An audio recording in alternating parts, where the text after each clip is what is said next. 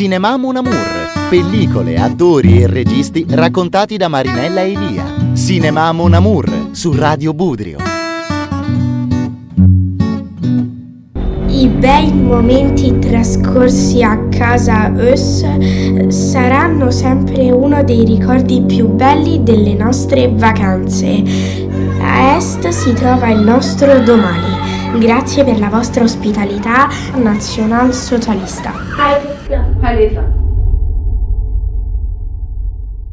Amici e amiche di Radio Budrio, bentrovati e bentrovate. Il film di cui parliamo oggi è La zona di interesse di Jonathan Glazer, uscito da poco nelle sale. È un film che parla dell'olocausto senza però mostrare nessuna immagine delle assurde atrocità compiute dai nazisti. La storia racconta della vita tranquilla della famiglia di Rudolf Hess, comandante di Auschwitz, nella villetta accanto al campo di sterminio. La prima cosa che viene in mente guardando il film è la banalità del male, così come è stata teorizzata da Hannah Arendt. Le atrocità che si perpetrano oltre il muro di confine non vengono minimamente pensate né dalla moglie né dai figli del torturatore nazista. Si sente un rumore di fondo che a noi spettatori abbatte il cuore, ma a loro è del tutto indifferente. Sono poche, molto poche le cose che fanno orrore a noi del XXI secolo. Il camino del campo che quasi perennemente sputa fuori fumo e che dal giardino della villetta si vede, sputa questo fumo che se avessero inventato un cinema che condivide anche gli odori, sarebbe un momento indicibile. E poi pochissime scene in cui dei gerarchi nazisti programmano l'olocausto parlando tra di loro delle vittime come se fossero animali da portare al mattatoio. Poi ci sono delle scene buie in bianco e nero che sembrano quasi dei cartoni animati, che simbolicamente vorranno dire qualcosa. Io non, non ci sono arrivata, però riporto qui un'intervista fatta al regista da Hotcorn TV in cui Glazer ci spiega alcune cose sulla simbologia, come per esempio appunto queste scene di cui vi parlavo.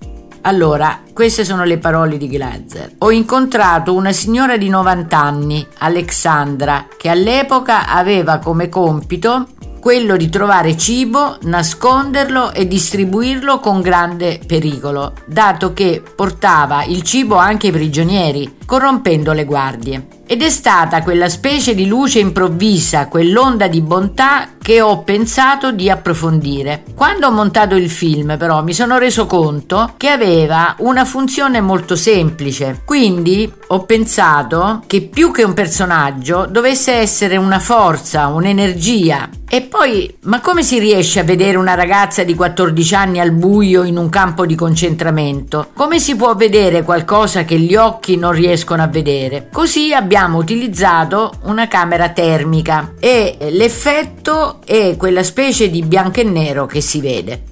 E fin qui eh, è quello che lui ha detto, appunto ha spiegato, con queste scene in bianco e nero che sono comunque toccanti, ma che senza questa spiegazione fatta da Glazer sarebbe stato difficile trovare una spiegazione. Il film ha un impatto molto forte sullo spettatore, pur non mostrando nessuna scena atroce. La vita beata di quella famigliola ci fa molto pensare, ci fa molto pensare anche al nostro presente. Quante volte noi siamo indifferenti ad atrocità che succedono anche vicino a noi. Insomma, è un film veramente toccante e che ci pone molte domande. È stato candidato a 5 premi Oscar, anche per la musica, la sceneggiatura, è tratto da un romanzo, merita qualche premio veramente. E ricordo qui Paolo Taviani che è scomparso recentemente, andrò a fare un omaggio alla promoteca del Campidoglio con molto piacere, anzi con molto dispiacere perché io ho amato moltissimo i fratelli italiani e quindi